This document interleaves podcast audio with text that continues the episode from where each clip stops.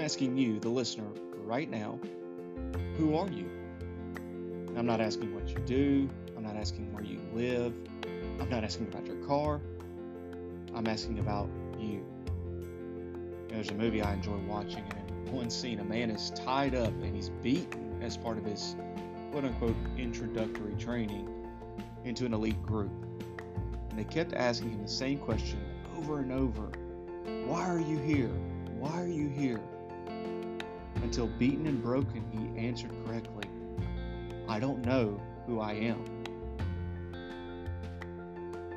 The desire for affection and attachment from someone else oftentimes keeps us from looking to our own lives and discovering who we really are. You may have heard it said that you can't love someone else until you learn to love yourself. Now, I'm not talking about becoming a selfish person who only seeks to please selfish appetites. I'm referring to embarking on a journey to discover you. Pretend that you're in the beginning stages of a relationship and you're discovering who the person is that you're on the date with. Ask yourself the same questions that you would be asking your date. Now go beyond the fluff and get down to the grit. What do you really feel and believe about love, faith, family, God? And don't give yourself pre recorded answers, but search your soul and find your reply.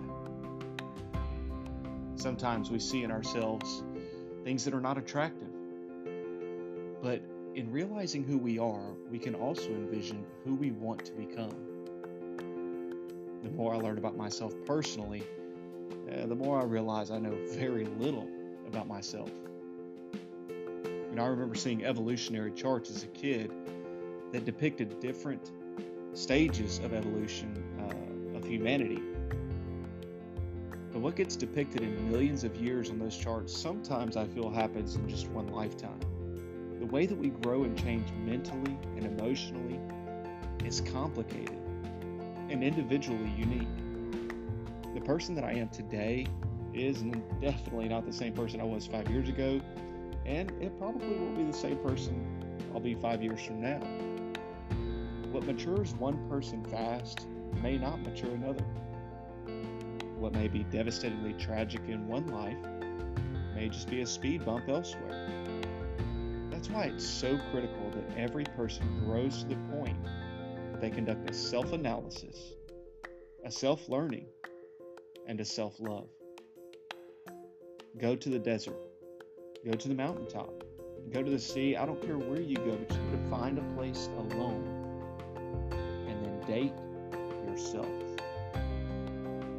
If you like this podcast, I ask you to follow it and share it with someone that you think may need it.